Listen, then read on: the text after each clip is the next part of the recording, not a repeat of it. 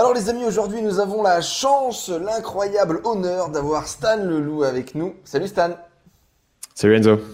Et aujourd'hui, du coup, les amis, on va vous partager le top dix des livres les plus incroyables pour les gens spécialisés dans le marketing. Et qui de mieux, qui de mieux que la chaîne YouTube numéro un en francophonie sur le marketing. Stan, merci à toi d'être avec nous, merci à toi de partager tout ça. Tu es un grand lecteur. Tu lis combien de bouquins par semaine ? Environ un. Un peu moins maintenant, mais environ un. En fait, je faisais environ. J'essaie de me mettre à cinquante-deux par an, tu vois, pour me dire j'en fais un par semaine. Et pendant combien de temps? Ça fait depuis que je te connais, moi. Je t'ai toujours vu lire comme un fou. J'ai dû. Ouais, j'ai dû commencer. J'ai dû commencer quand je suis sorti de prépa en deux mille onze, deux mille douze, je crois. Je suis sorti de prépa. Donc à partir de deux mille douze, j'ai commencé. C'est pour ça qu'en fait, t'as l'impression. Enfin, tu vois, un bouquin par semaine, c'est pas non plus dingo. Tu vois, beaucoup de gens peuvent lire un bouquin par semaine. C'est juste que si t'as lu un bouquin par semaine et qu'en fait tu lis tous les bouquins qui te sont recommandés, euh, au final, quasiment à chaque fois que quelqu'un mentionne un truc, tu l'as lu en fait. Donc c'est pour ça que ça donne l'impression que t'as lu pas mal. Après, tu vois, je passe pas non plus tant de temps que ça à lire. Je vais passer une heure par jour à lire, mais tu passes une heure par jour à lire, fois, ça fait sept heures par semaine. Généralement, tu vois, les bouquins de business qu'on lit, ils prennent à peu près cette, cette durée-là ou moins. Voilà. Et après, ce qui fait baisser ma moyenne, c'est l'an dernier, j'ai, cette année, j'ai lu, par exemple, le, le Comte de Monte Cristo. Ça, je l'ai pas lu en une semaine, tu vois, ça a fait baisser ma moyenne. Et l'an dernier, j'avais lu un bouquin qui s'appelle Shogun, qui fait genre mille deux cents pages sur un mec ouais. qui se retrouve au Japon et qui est génialissime. Mais là, c'est pareil. Ça m'a pris un mois et demi, je pense, de lire ce bouquin. Et tu avais lu aussi le bouquin sur Napoléon, je crois, euh, la bio complète de Napoléon. Qui ouais, était ouais, ouais, ouais. Pareil, cette année, ouais, j'ai lu le bouquin entier d'un, d'un, d'un mec qui s'appelle Andrew Roberts, qui est un historien euh, britannique, qui a écrit un livre très, très, très bien sur, sur Napoléon, effectivement. Et celui-là, il, il, est, aussi, il est aussi costaud. Mais euh, il se lit très bien pour le coup. Il y, a, il y avait aussi une bio de Warren Buffett qui était méga longue. Je me souviens, Snowball. Celle-là, elle m'avait aussi bien, elle m'avait bien bloqué. Mais euh, en un sens, je trouve que la biographie de Napoléon est plus... Euh, est mieux foutu que la biographie de, de Buffett. Ou la biographie de Buffett, en gros, c'est cool au départ. Et après, à un moment donné, tu te dis, mais en fait, ça serait, enfin, il fait un deal après un autre deal après un autre deal. Tu vois, alors que Napoléon, t'es en train là et tu te dis, putain, mais quand est-ce que le gars, il va aller en Russie? Tu vois, t'es, t'es, t'es sur le suspense de dire qu'est-ce qui va se passer, comment il va se retrouver, qu'est-ce qui, tu vois. Après, il va revenir. Enfin, tu, tu te connais un peu. Il y a des péripéties jusqu'à la fin. Alors que Warren Buffett, c'est pas aussi excitant. Tu vois, quand le mec, il est déjà milliardaire à soixante-cinq ans, tu dis, OK, bah, c'est encore vingt ans de, du mec qui passe de un milliard à soixante milliards. Mais c'est, c'est pas ah, aussi kiffant, tu vois.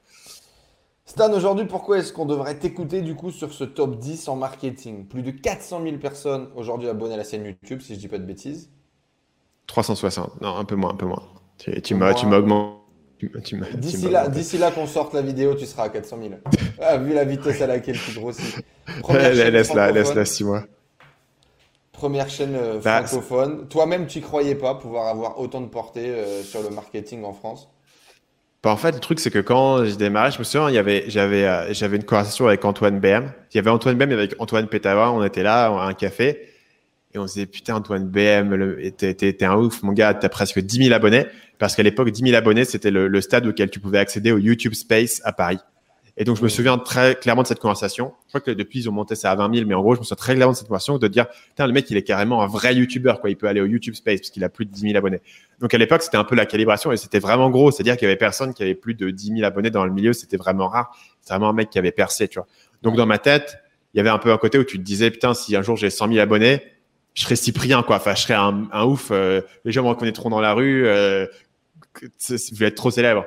Et donc, tu as un peu cette calibration, tu vois. Donc, quand moi, j'ai commencé vraiment à, à, à percer sur YouTube et à faire des grosses, grosses vidéos et à faire des vidéos. Tu vois, ma vidéo la plus vue doit, doit faire plus de deux millions de vues. Donc, deux millions de vues sur une vidéo sur comment vendre, c'est assez ouf parce qu'en fait, c'est vraiment un sujet de niche et c'est une vidéo qui a été faite sur une niche. Cette vidéo, elle a été faite pour choper des clients pour euh, mes formations de copywriting, tu vois, un truc assez pointu, ça n'a pas été fait en me disant, putain, euh, Madame Michu, chez elle, elle va trouver ça sur sa pause déjeuner, elle a regardé, elle va kiffer, tu vois. Donc, en fait, je suis, je suis tombé un peu par hasard dans un truc où moi, je me voyais comme étant un espèce de prestataire de niche. En plus, même dans le milieu du web marketing, je me voyais comme un mec pointu et un peu le nerd qui faisait ses petits copywriting, tu vois. Je me voyais pas du tout comme le mec qui allait faire le mainstream. Et étrangement, c'est moi qui me suis retrouvé à être une des personnes les plus mainstream du milieu, tout en étant, euh, en cherchant à être une des personnes les plus pointues, en fait. Bon, alors aujourd'hui, tu, tu cherches quand même à, à t'étendre. Tu gardes ce côté pointu et analyse euh, profonde, mais tu réfléchis quand même à faire un contenu euh, large et puis à amener une partie de divertissement dans ton contenu euh, pointu. Puis ça marche bien, vu que la croissance, bah, ça s'arrête pas, quoi. Ouais, écoute, c'est, c'est assez régulier là sur YouTube, tu vois. Je me, je me souviens assez clairement qu'au début d'année, on, est, on était à un peu moins de, de trois cent mille parce que j'avais écrit sur la couverture de mon livre plus de trois cent mille abonnés sur YouTube. Mmh. Mais à l'époque, j'étais à deux cent quatre-vingt-dix. J'étais en mode, putain, il faut que je chope dix mille abonnés avant, avant la fin du mois parce que sinon, j'aurais menti, tu vois. Les gens vont se dire, bah, tiens, c'est du bullshit, il est à deux cent quatre-vingt-sept. il, il, dit, il dit, il est à trois cents. Nous, on était un peu à moins de trois cents, tu vois. Donc là, sur l'année, en fait, en faisant relativement peu de vidéos parce que je pense que j'ai eu sur l'année… Euh, peut-être sept vidéos, huit vidéos, ce qui est, ce qui est assez dingue, mais enfin, c'est mon rythme actuel de publication. Et du coup, on a gagné, ouais, à peu près, à peu près soixante-dix mille abonnés, je pense, là, tu vois, sur l'année. Donc, ce qui est pas non plus explosif quand tu pars de trois cents, mais en faisant sept vidéos, c'est, c'est une plutôt bonne moyenne, tu vois, et ça, et ça se maintient bien. Et surtout, le truc, il est pas, tu vois, ça, ça te montre que le, le, l'audience, elle est pas épuisée, tu vois. Il y a toujours plus de gens qui veulent écouter du marketing. Donc, c'est assez intéressant parce que quand tu arrives à te dire, j'ai trois cent mille abonnés sur du marketing, tu commences à te dire que un million, c'est probablement achevable en quelques années. Parce que si c'est trois cents, c'est possible, pourquoi pas un million, tu vois. Alors que vraiment, il y a une année, on pensait que dix mille, c'était un truc de ouf. Et je me disais que cent mille, j'aurais saturé le truc. Donc, potentiellement, tu vois, il y a une audience vraiment beaucoup plus large qui est intéressée par ça. Et surtout, en ce moment, avec tout ce qui est Covid, avec de plus en plus de gens qui s'intéressent à l'entrepreneuriat, tu vois, il y a de plus en plus de gens qui vont pouvoir être intéressés par ça. Là où précédemment, bah, si tu es un employé de base, le mec, il te parle de marketing, c'est peut-être vite fait intéressant. Mais si c'est pas ton boulot, tu vois, ça te sert à pas à grand chose. Mais là, je pense que de plus en plus de gens ont dans leur coin de leur tête, peut-être qu'un jour, je vais me retrouver face au truc et je vais devoir apprendre. Et donc, du coup, ils ont, ils ont un intérêt pour ça. Plus, effectivement, comme tu le dis, le fait d'aller, d'aller cadrer mes connaissances dans des sujets qui intéressent les gens, euh, dont, comme euh, des films ou comme un mec comme Tai Lopez ou comme « Vendez-moi ce stylo », comme le coronavirus, tu vois, des trucs qui vont permettre aux gens de, de s'intéresser à ce que je raconte. Même s'ils n'en ont pas un besoin immédiat, mais s'ils ne sont pas en train de vendre un produit, ils trouvent que c'est intéressant parce que ça explique le marketing qui les entoure. Exactement. Et du coup, effectivement, tu es vraiment dans, dans, dans l'éducation, dans la vulgarisation presque, on pourrait dire, euh, pour justement faire découvrir un peu mieux, mieux comprendre les leviers psychologiques, marketing et la vente. Bien évidemment, si vous ne connaissez pas encore le travail de Stan, on vous invite à aller le découvrir. Dans la, le lien, il sera juste en dessous. En parallèle de ça, c'est des milliers de personnes qui sont formées, c'est des millions d'euros qui ont été générés euh, directement toi avec ton entreprise, tes entreprises, mais également avec les gens qui travaillent autour de toi. Ceci étant dit, autorité posée, vous comprenez pourquoi le top dix des meilleurs livres de marketing par Stan Leloup, ça vaut de l'or. On démarre tout de suite. Je te propose avec eh bien, le top dix. Le dernier bouquin que tu recommanderais, alors le dernier et le premier, c'est parfois dur hein, de, de faire un top, mais il y a un top. Et donc, le dixième livre, ça serait quoi, Stan? Donc, on a mis ici en numéro dix un bouquin qui s'appelle « L'art de la victoire », qui est le titre, euh, le pire titre français qui existe. Euh, le titre anglais s'appelle « Shoe Dog ».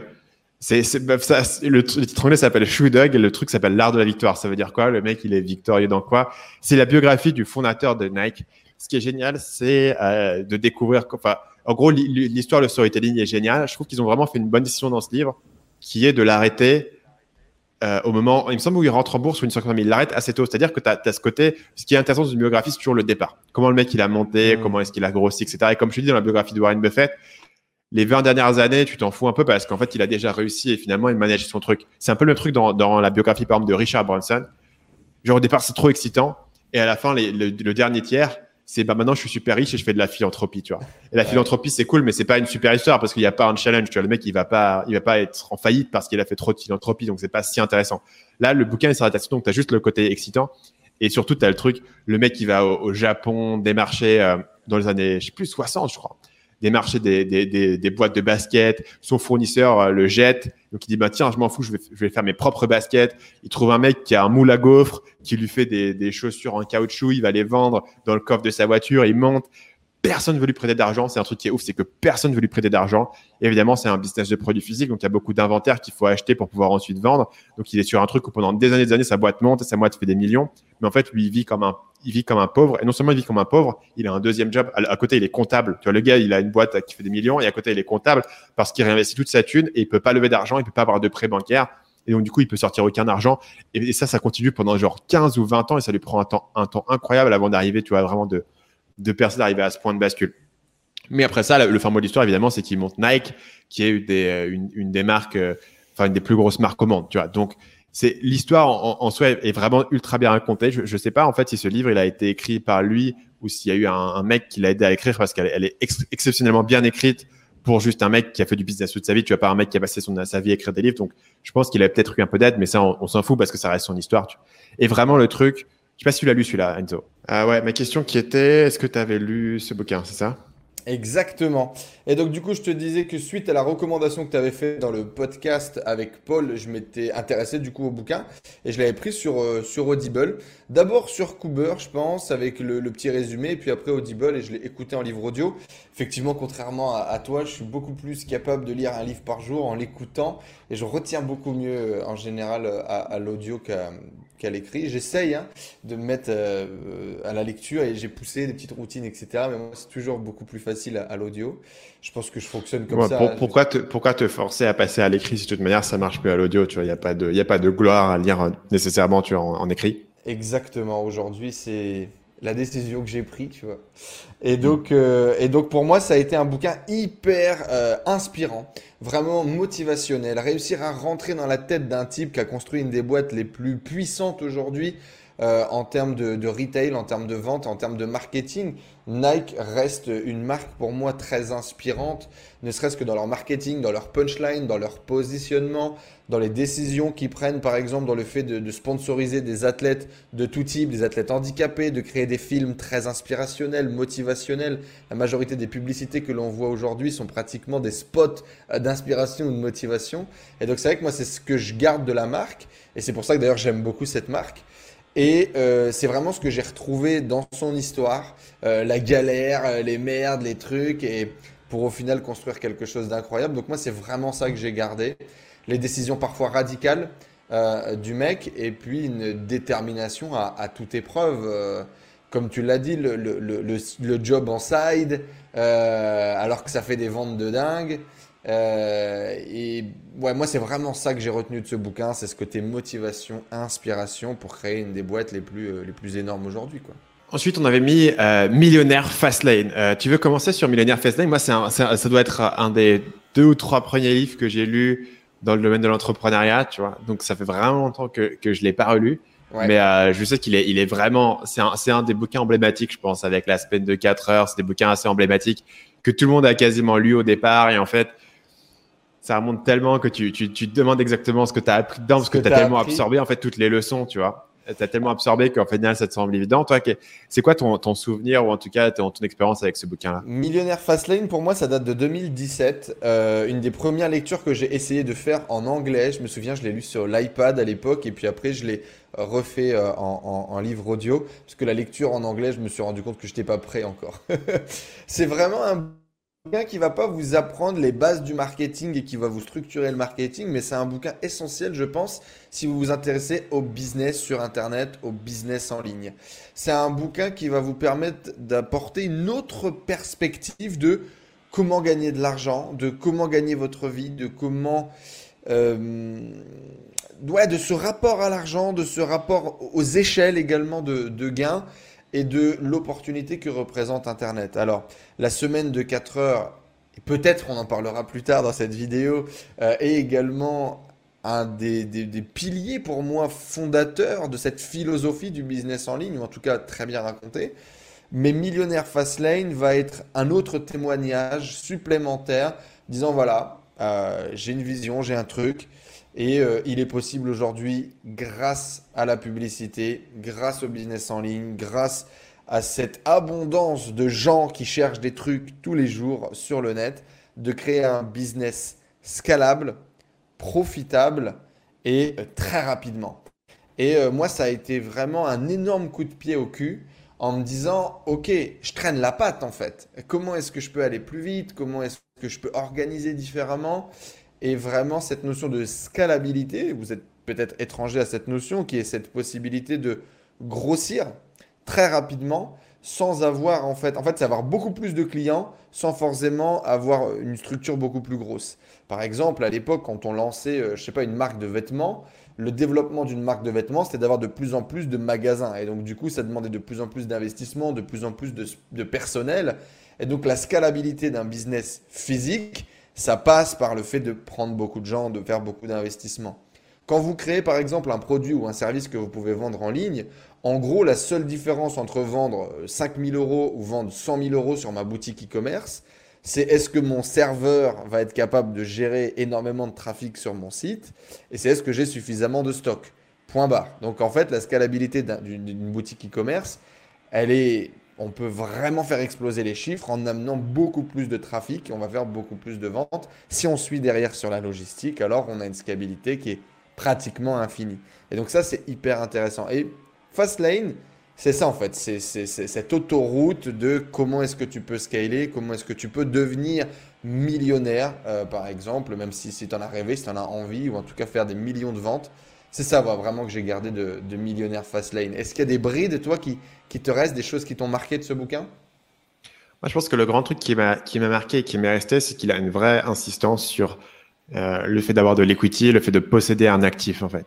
Mmh. C'est-à-dire que c'est un, lui, c'est un gars notamment qui avait monté cette boîte, qui l'avait revendue, euh, une boîte du coup qui valait beaucoup d'argent. Et en fait, il ne te parle pas juste de bah tiens, tu vas générer X milliers d'euros en revenus passifs, comme ce que fait un peu Tim Ferriss en fait. Et c'est la, c'est la grande faiblesse de, de la semaine de quatre heures, je pense, en termes de business, c'est qu'il a une vision assez superficielle de ce que c'est, c'est-à-dire tu vas gagner trois mille euros en vendant des t-shirts et tu vas aller euh, euh, te dorer la pilule au Panama. Mais en ouais. fait, non, parce que ton business de, de t-shirt, tu ne vas pas durer si longtemps que ça, tu vois. Donc, je pense que là-dessus, M G de Marco a une vision beaucoup plus mature de ce que ça demande.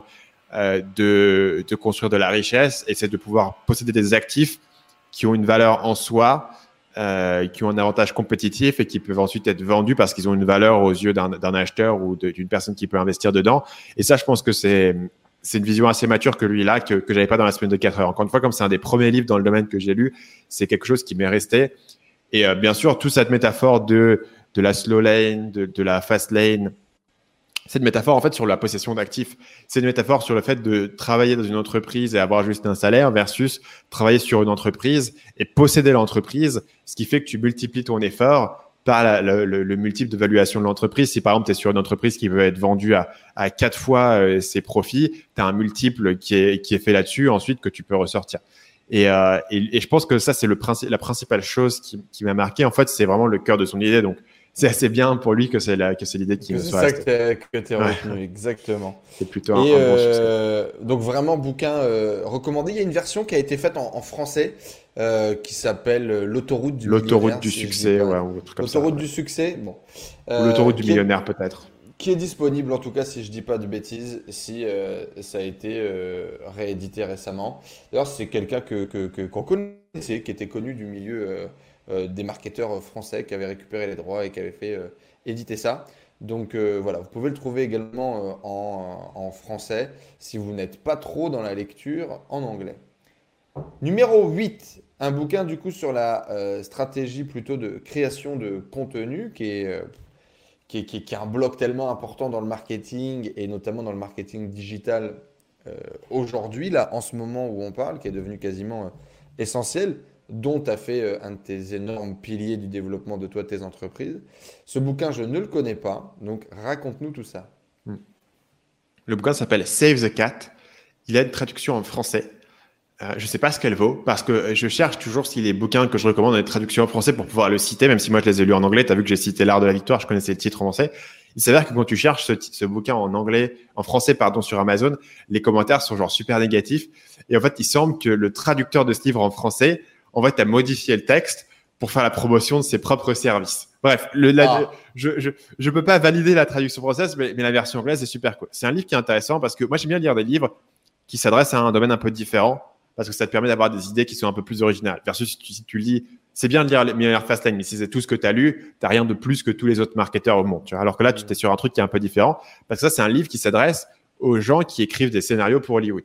C'est en gros comment trouver une idée de scénario, comment la packager, comment la pitcher à un studio et comment écrire un scénario, une histoire que les gens ont envie de suivre. Et il a une approche très commerciale. C'est pas une approche extrêmement artistique. Il y a d'autres, il y a d'autres livres de scénarios qui sont intéressants, qui ont une approche plus artistique.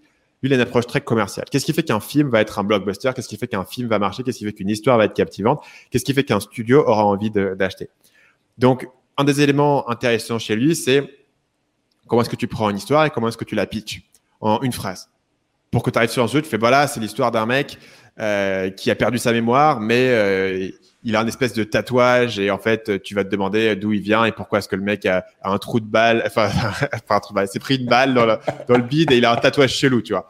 Genre, et tu te dis, mais mais ouais, tu vois, t'as envie de, de savoir la suite. Donc c'est un peu, c'est un peu un pitch. Tu vois, Harry Potter, c'est simple, c'est ok, c'est un, c'est un gamin ordinaire. D'un coup, il reçoit une invitation pour aller à l'école des sorciers. Tu vois, c'est, c'est ça, c'est un pitch. Donc lui, il travaille beaucoup sur le pitch et comment est-ce que tu crées une histoire où tu peux la condenser en, en une phrase et la rendre intrigante. Mmh. Et une fois qu'il travaille sur ça, il se dit ok, comment est-ce que ça, ça, ça se fait dans un poster. Donc ça, par exemple, tu vois cette idée de pitch et de trouver un angle fort pour ton histoire et que si ton histoire elle est bien, mais elle a pas d'angle fort, tu veux pas amener les gens dedans. Mais en fait, mmh. c'est tout mon travail que je fais sur YouTube au niveau des miniatures et des titres. C'est-à-dire, j'ai un petit poster, c'est ma miniature, j'ai un titre, euh, c'est la, ma tagline, quoi, c'est mon accroche. Mais si je raconte pas une bonne histoire là-dedans, même si ma vidéo en soi, elle est intéressante, les gens vont pas cliquer pour la voir. Donc, lui, tout son travail sur ce qu'il appelle le high concept. High concept, c'est d'avoir un film qui a un, un, un concept, qui a un twist intéressant. Donc, par exemple, c'est le truc de, du mec qui a perdu sa mémoire, c'est le truc de…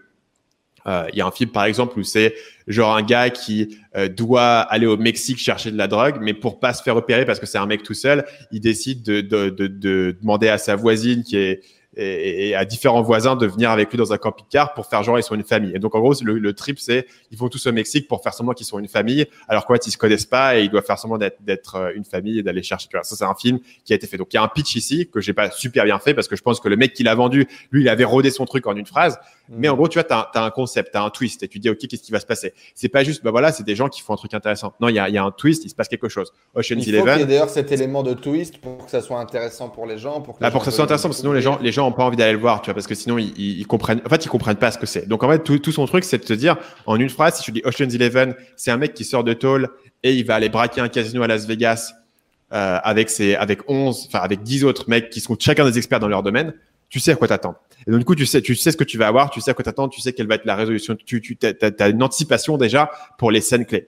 Et il te ouais. dit, quand je t'ai pitché le truc, je t'ai pitché le mec qui a perdu sa mémoire, t'as une anticipation, il y a une scène clé qui va être, il découvre un indice ou il découvre qui euh, lui a mis une balle et pourquoi il a perdu sa mémoire. Tu, tu sais qu'il va avoir des résolutions. Et donc, du coup, avec cette petite phrase, tu vas anticiper plein de trucs. Moi, je fais la même chose dans mes vidéos YouTube, c'est-à-dire que je vais essayer de trouver la petite phrase dans le titre qui va te faire anticiper un espèce de twist et qui va te faire anticiper une résolution et tu as envie de savoir la suite. Et donc, tout son travail, lui, qu'il va faire sur les scénarios, comment tu, tu déroules ton histoire, mais aussi comment est-ce que tu la condenses pour la pitcher, est vraiment super intéressant. Et mmh. le fait qu'il s'adresse non pas à des gens qui font des vidéos YouTube, mais à des gens qui font des scénarios de films, moi, ça me force à réfléchir à, OK, ce, ce concept qu'il est en train de me donner sur, par exemple, la structure en trois actes, comment est-ce que je l'applique à une vidéo YouTube? Ou ce, cette idée du high concept, comment est-ce que je l'applique à une vidéo YouTube? Donc, ça me force à réfléchir. Et c'est un livre que j'aime beaucoup là-dessus, qui est super facile à lire. Toi, il est assez accessible. Il y a des bouquins mmh. sur le scénario qui sont vraiment ultra techniques, mmh. avec cent douze trucs, genre Robert McKee, euh, ce genre de trucs. C'est des bouquins assez complexes. Celui-là, il est, il est beaucoup plus simple. Et, euh, et du coup, tu, tu peux vraiment en tirer beaucoup. Tu vois, n'importe quelle personne qui va créer du contenu peut en tirer sur la structure d'un storytelling et sur comment est-ce que tu accroches l'attention des gens. De façon globale, tu vas aussi euh, forger ton esprit marketing, forger euh, tes théories marketing sur des contenus qui n'ont rien à voir avec le marketing.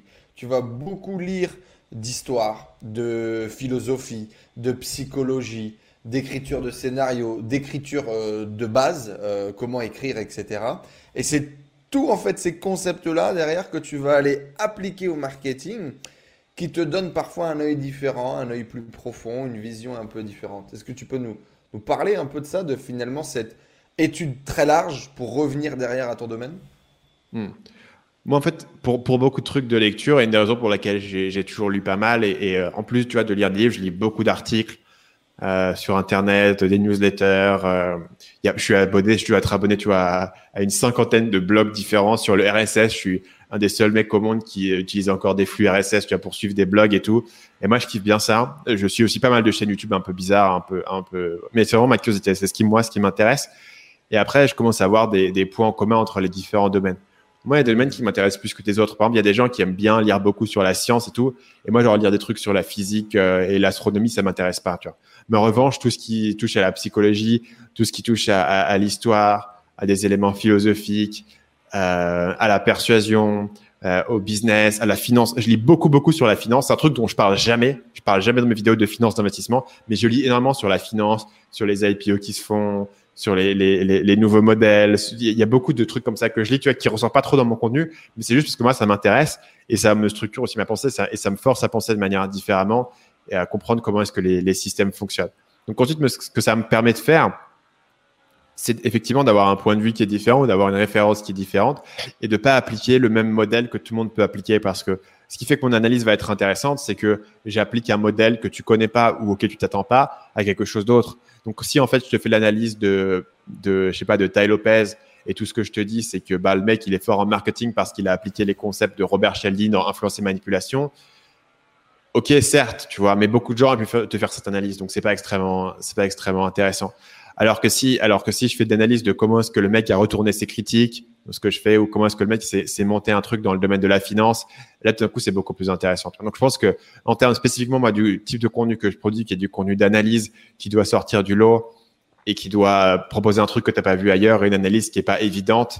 Euh, ça m'aide beaucoup de, de suivre ça, mais encore une fois, comme je te dis, moi c'est pas un truc que je me force, c'est vraiment je suis ma curiosité, ouais. Et en fait je lis beaucoup de trucs qui fondamentalement ne servent à rien et n'aboutissent à rien, mais de temps en temps il y, y a deux éléments qui vont avoir une connexion, je vais me dire ah tiens là il y a un truc à faire, il y, y a une connexion intéressante, et souvent ma connexion elle va se faire entre un livre que j'ai lu et un événement. Donc par exemple s'il y a un événement intéressant, je me dis est-ce qu'il y a un livre qui est pertinent par rapport à ça que j'ai lu. Donc, par exemple, quand il y avait eu le, le gros succès de... Quand Jake Paul a commencé à percer aux États-Unis, donc un des, un des gros youtubeurs qui était très décrié, mais moi, je le suivais pas mal, le youtubeur qui, qui, en fait, faisait de l'humour et se moquait un peu de lui, mais je voyais que le mec, il montait, il montait, il montait, que en fait, personne ne comprenait pourquoi il montait, alors que tout le monde pensait que c'était un débile. Et à côté de ça, il y a un autre livre que, que j'aime beaucoup qui s'appelle « Trust Me, I'm Lying » de Ryan Holiday. Et je me dis, en fait, ce que fait ce gars-là, Jake Paul, c'est exactement ce que fait « Trust Me, I'm Lying ». Mais il y avait un autre degré à ça, c'est qu'il y avait un documentaire sur docteur Dre et euh, comment est-ce qu'il avait monté euh, Beats, la boîte qu'il a revendue plus de un milliard à Apple et qui est devenu un des premiers mecs à, dans le, du monde du rap à, à faire un milliard. Et en fait, tout, là, c'était, c'était toute une idée de comment est-ce que tu utilises la célébrité pour faire levier et créer un truc qui vaut beaucoup plus que ta musique, par exemple. Mm.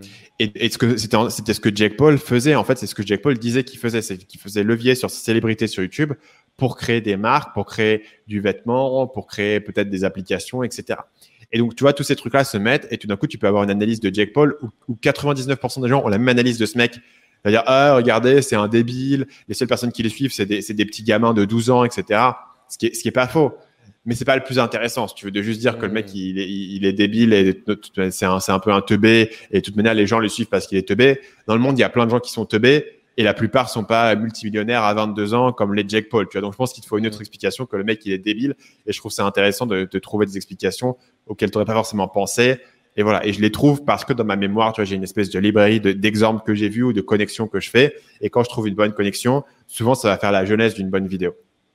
De façon globale, en tout cas, du coup, effectivement, on ne peut que vous recommander euh, de, de, de, de lire des concepts un petit peu plus global et justement trouver la connexion pour le ramener au marketing. Par exemple, dans la création de contenu, il y a énormément de gens euh, qui s'intéressent, des gens qui écrivent de façon globale aussi, hein, euh, qui s'intéressent à ben justement comment écrire, comment écrire un scénario, qu'est-ce qui fait qu'un texte va être plus impactant, plus inspirant qu'un autre, parce que ça va directement se connecter au marketing avec les textes de vente, les vidéos de vente, les publicités, et cetera et cetera. Numéro sept, euh, qui est pour le coup un des auteurs que euh, on aurait pu mettre plein de bouquins dans ce top qui sont issus de, de, de son travail. C'est quelqu'un qui est… Euh, vous ne pouvez pas passer à côté si vous étudiez le marketing, si vous voulez comprendre le marketing. Pour le coup, il y a tellement de bouquins qui sont spécifiques qu'il a créés. Euh, et que en fait quand vous l'étudiez lui, c'est de façon générale en fait que vous allez découvrir le marketing. Je pense que, que vous fassiez du marketing de façon traditionnelle ou digitale, même si bientôt euh, le marketing ne sera peut-être plus que digital, on verra. Euh, il est au contraire lui là pour la base. Il est là pour fonder les bases, pour vous expliquer les bases, pour vous montrer la direction.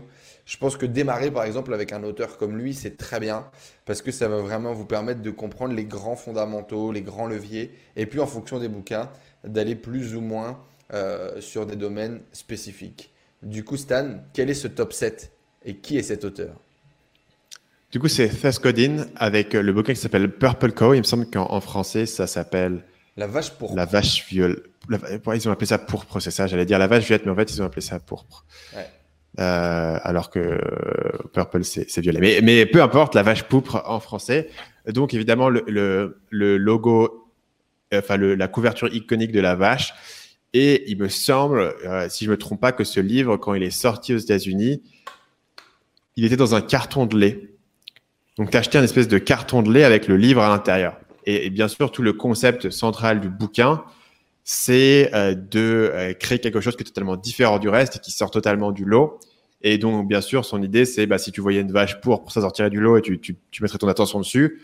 Et tout est une guerre de l'attention, donc ça, ça a du sens. Et lui, il avait dans son packaging de son livre appliqué ce, ce concept-là pour avoir de l'attention, pour faire parler, pour sortir du lot. Je sais qu'Enzo, soit c'était un bouquin qui te, qui te tenait particulièrement à cœur, parmi ceux de Seth Godin qu'on avait évoqués. Pourquoi celui-là en particulier te, te marque chez lui ?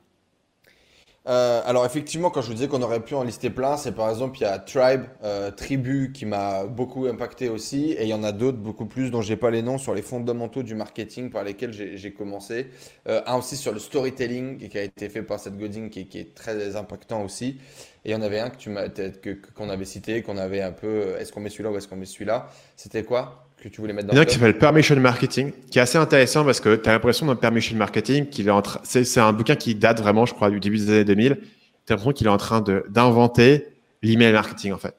Mm. Et le fait que tu ne veux plus interrompre les gens uniquement avec des pubs, tu veux avoir leur permission parce que si tu as leur permission, tu pourras plus communiquer avec eux. Donc, fera tout ce que tu, as, tu fais sur YouTube en montant une audience, en des, des gens qui s'abonnent, en ayant leur email, en leur envoyant des emails, c'est ça. Et il, il a une valeur, je trouve, assez historique dans le fait que ça te rappelle qu'il y a un moment donné où ce que lui, il, il expliquait au niveau du permission marketing, c'était un espèce de truc un peu iconoclaste, en fait. Ce qu'aujourd'hui, on considère comme étant la base de ce que nous, on fait, de gagner la permission des gens pour pouvoir leur communiquer avec eux, parce que si tu n'as pas la permission de communiquer avec eux, ils, ils vont être saoulés assez rapidement parce que tu essaies de, de les interrompre, en fait.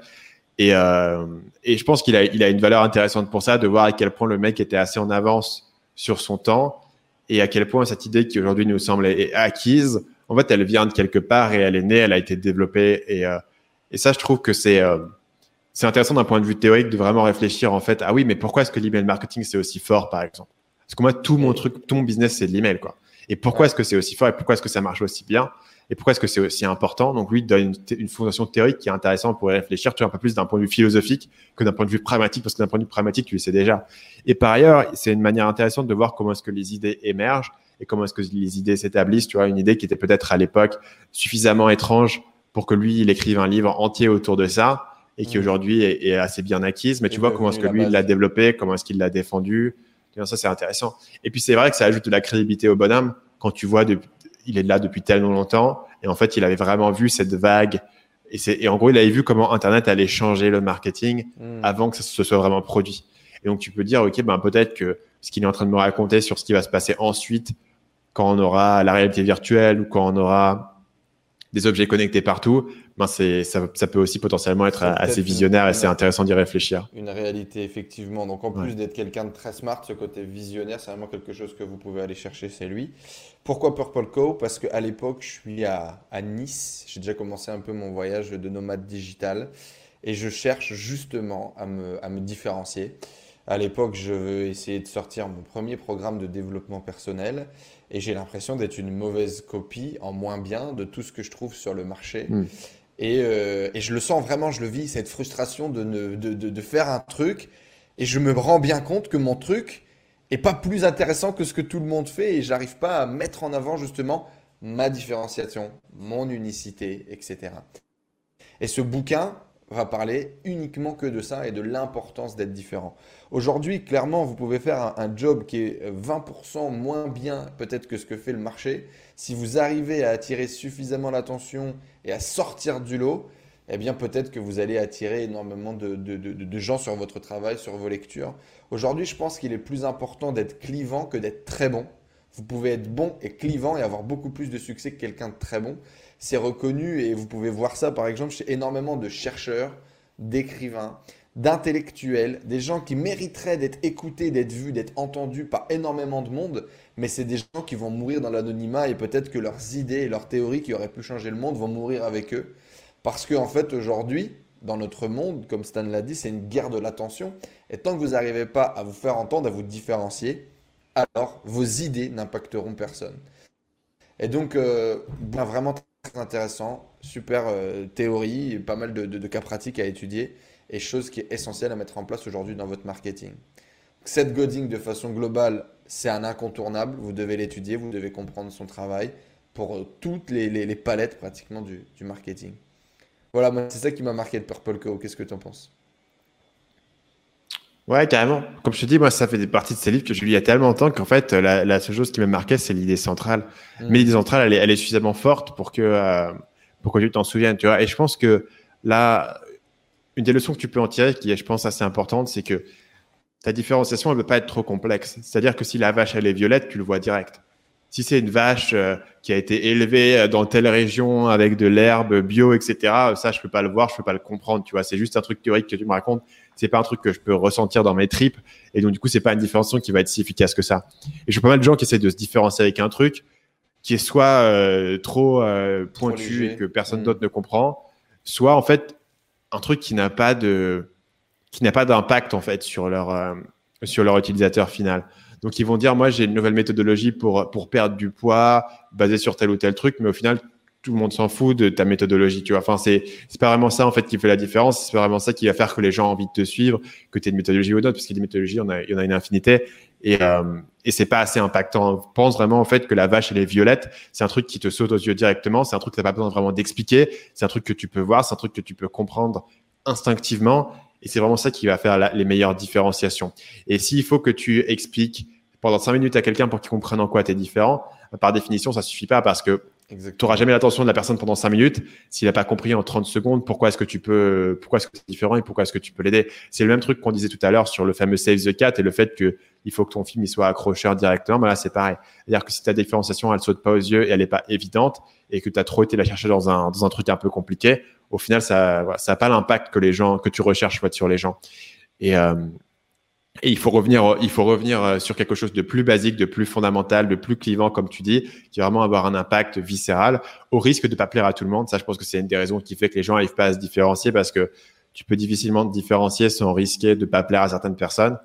Et les gens qui sont les plus différenciés, qui ressortent le plus, c'est aussi les gens euh, euh, qui vont avoir des, des, des tracteurs. Donc ça, c'est aussi un, une, une chose à, à prendre en compte d'un point de vue émotionnel, tu vois, qu'il, fa- qu'il va falloir euh, surmonter si tu veux vraiment, voilà, si tu veux avoir une vache violette, bah, tout le monde va te dire, c'est pas naturel, ta vache elle est violette, moi je veux pas ça, euh, c'est pas c'est pas bien.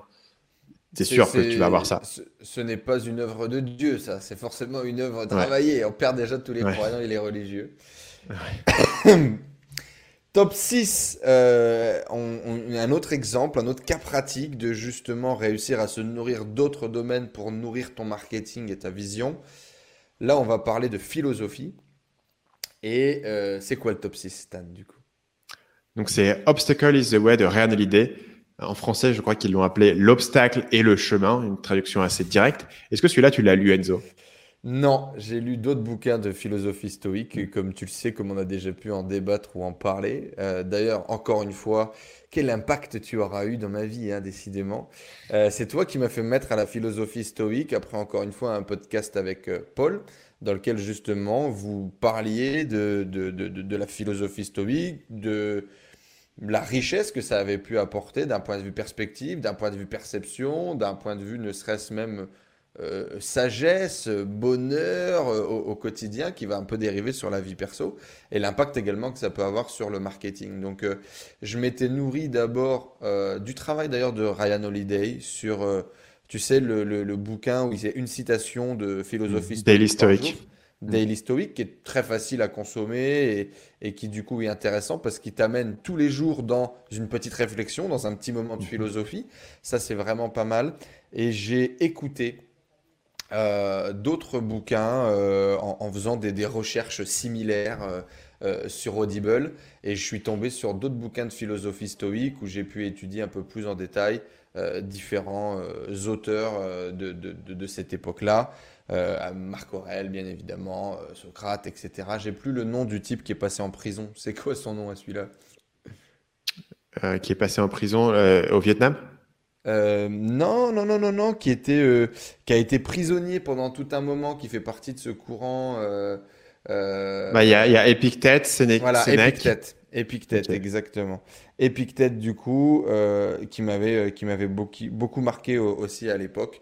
Et c'était un bouquin qui racontait euh, un bout de, un bout de sa vie euh, un bout de sa vie. Donc euh, moi, c'est ça l'étude que j'ai fait de la philosophie euh, stoïque. Obstacle is the Way, je ne connais pas, du coup, raconte-nous. Mm.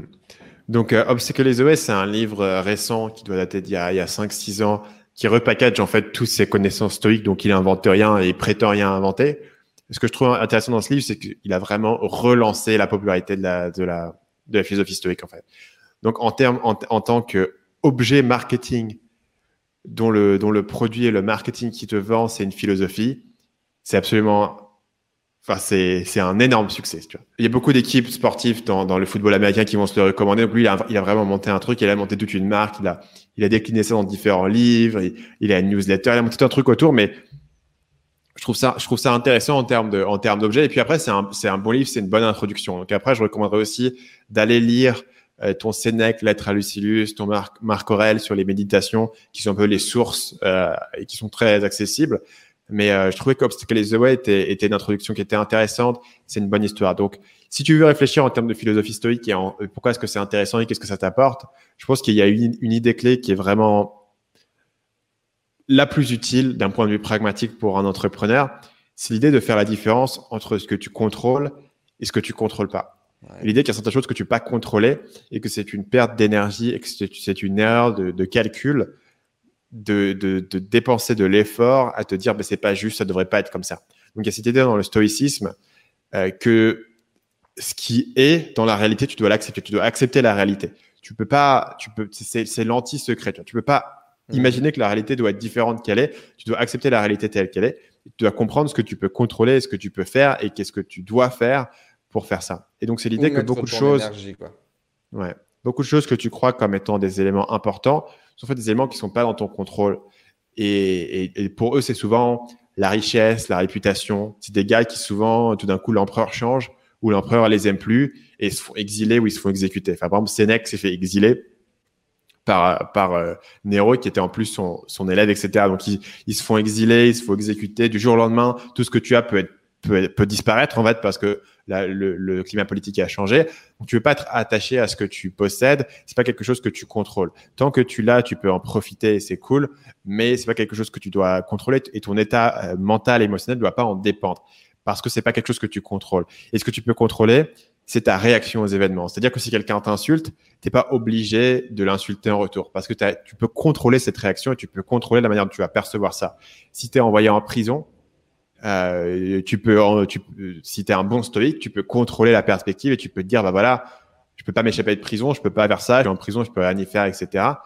Qu'est-ce que je fais pour euh, dans dans cette situation et qu'est-ce que je peux faire de mieux avec ma situation? Et il y a cette idée assez intéressante qui est, quand tu lances un projet, c'est une illusion de te dire, si je travaille assez dur, ce projet va marcher à cent pour cent. Parfois, un projet, tu peux travailler dur dessus, tu peux faire tout ton, de ton mieux et il marche pas parce que le succès du projet n'est pas vraiment dans ton contrôle. Ce qui est dans ton contrôle, c'est de faire le maximum pour le, pour le faire réussir. Et si tu peux créer un état mental où, où ton état mental et ton, et ton bonheur et ta, et ta sérénité, ta paix intérieure dépendent de ce que tu contrôles, c'est-à-dire tes réactions, tes pensées, tes actions, et non pas de ce que tu contrôles pas, c'est-à-dire ce qu'en pensent les autres, si les gens vont acheter, si les gens vont t'aimer, si les gens vont liker, si les gens vont regarder ta vidéo, alors tu auras atteint essentiellement l'objectif du stoïque. Et ça, c'est une idée assez forte pour un marketeur parce que si ta mentalité, elle n'est pas alignée avec ça, tu as du mal à prendre des risques parce que tu te dis, si, si ça se plante, c'est moi qui suis une sous-merde et, et ma vie est, est ruinée. Euh, tu as du mal à, à, à innover, tu as du mal à être différent, euh, tu as du mal à, à, à, à, à assumer tes principes, voilà, parce que tu dois toujours être, être, euh, être dans, dans, dans, dans la mouvance. Donc, je pense que le fait d'avoir un peu cette indépendance d'esprit et, et savoir faire la part des choses et comprendre qu'il y aura toujours des gens qui n'aiment pas, il y aura toujours des gens qui se plaignent, il y aura toujours des gens qui sont pas contents, il y aura toujours des, des, des choses qui vont échouer, euh, et être capable de ne pas en dépendre et de pouvoir essuyer un échec sans être complètement mentalement brisé, c'est mmh. important. Et c'est ça qui fait, c'est ça qui ramène ce côté euh, philosophie stoïque à, à ta vie d'entrepreneur en fait, parce que plus ta vie va être mouvementée avec des hauts et des bas, plus tu as besoin de cette philosophie stoïque. C'est pour ça qu'elle a été développée dans une époque assez mouvementée, à l'origine en Grèce, mais ensuite surtout à Rome, pendant, pendant une période de l'Empire où, où, où c'était des, il y avait un grand nombre d'incertitudes sur ta vie et sur ton futur et où tu pouvais euh, monter très haut et descendre très bas assez rapidement. Et je pense que on est un peu dans la même situation, c'est-à-dire qu'il euh, y a beaucoup d'éléments que, que, que tu ne peux pas savoir en fait. Il y a beaucoup d'incertitudes. Mmh. Tu ne peux pas savoir ce qui va se passer dans, dans quelques années. Et si tu te mets dans cette, dans cette mentalité où tu, tu dois pouvoir tout contrôler, alors quoi, tu ne peux pas le contrôler matériellement, tu peux, tu peux rentrer dans, un, dans, des, dans, des, dans des cercles de stress et, et, de, et de contrôle qui sont excessifs parce qu'en fait, tu essaies de prendre le contrôle sur une chose que tu ne peux pas contrôler. Et donc, si tu es capable de te dire, bah, en fait, non, moi, tout ce qui est important, c'est que je continue à maintenir le contrôle sur ma, mon propre esprit et sur mes propres actions et le reste, ben, le reste, on va voir ce qui se passe et je serai prêt à accepter ce qui se passe. Tu, tu, tu peux beaucoup mieux vivre, en fait, ce haut et ce bas parce que tu te dis que, que je sois en haut, que je sois en bas, c'est pas grave parce que l'essentiel, c'est, c'est ça, tu vois. Et, euh, et c'est pour ça, voilà, c'est pour moi la connexion entre, entre le côté euh, marketing, le côté entrepreneuriat et cette philosophie du stoïcisme, elle se trouve là. Le guide finalement parfait pour vous construire un état d'esprit solide pour être libre dans votre marketing. Euh, en tout cas, moi, ça m'a, ça m'a, ça m'a beaucoup apporté, ça a été très intéressant, une perspective différente. Euh, c'est peut-être d'ailleurs si vous avez fait des terminales S ou des terminales L, E S, j'imagine aussi. Euh, en tout cas, si, si ça s'appelle encore comme ça aujourd'hui, j'en ai aucune idée. Euh, moi, à l'époque, jamais j'aurais pu imaginer étudier du stoïcisme. J'étais pas du tout euh, étudiant. Étudier la philosophie, à la limite, euh, ça me faisait marrer en cours, mais je m'imaginais pas acheter, par exemple, Lettres à Lucilius et me mettre à lire de la philosophie à la maison quand je sais pas quoi faire euh, ou quand j'ai envie de, de, de, d'étudier. Donc, ça a été aussi euh, très intéressant pour ça, changer un peu mes perspectives, mes croyances, notamment sur, sur moi-même, élargir encore une fois un petit peu aussi mon domaine de de connaissances, de compétences et effectivement travailler vraiment sur cet état d'esprit, amener une perspective différente. Et puis par exemple quand vous lisez Marc Aurèle, eh ben, vous découvrez le, les aventures trépidantes euh, euh, d'un empereur romain, ce qui n'est quand même pas rien euh, et, et, et c'est très très très intéressant. Donc voilà, j'avais une question qui était quelle est la connexion avec le marketing, tu as déjà répondu, donc c'est parfait. Top cinq du coup, euh, un livre emblématique qu'on ne pouvait pas On ne peut pas passer à côté parce que, euh, parce que alors c'est intéressant, tu as des gens qui l'adorent, tu as des gens qui en font leur Bible, tu as des gens qui passent complètement à côté et qui n'en ont rien à faire. Euh, moi, c'est un bouquin que j'ai lu dans le train euh, avant de lancer mon entreprise. J'étais encore salarié à cette époque-là et j'étais en train de découvrir tout ce monde-là. Et j'avais déjà commencé à créer une certaine liberté dans ma vie et, et, et vivre un peu finalement cet état d'esprit de, d'entrepreneur, de création, de création de, de choses qui vont se mettre à travailler pour nous sur le, sur le long terme. Quand vous créez une vidéo par exemple, elle est accessible vingt-quatre heures sur vingt-quatre tout le temps, partout et elle travaille indirectement pour vous. Et donc, je commençais à développer cet état d'esprit. J'avais bien évidemment été marketé par plein de gens autour de moi qui m'ont dit « il faut que tu lises ce livre euh, ». C'est une des bases. Et euh, c'est un bouquin qui aura vraiment un impact euh, sur moi parce qu'il va m'apporter une autre philosophie. Il va me dire « ok, toute ta vie, on t'a dit que le monde fonctionnait comme ça ». Eh ben non. Eh ben non. Et j'en suis un exemple et regarde ce qu'on est capable de créer. Quel est ce bouquin du coup top cinq, euh, Stan ?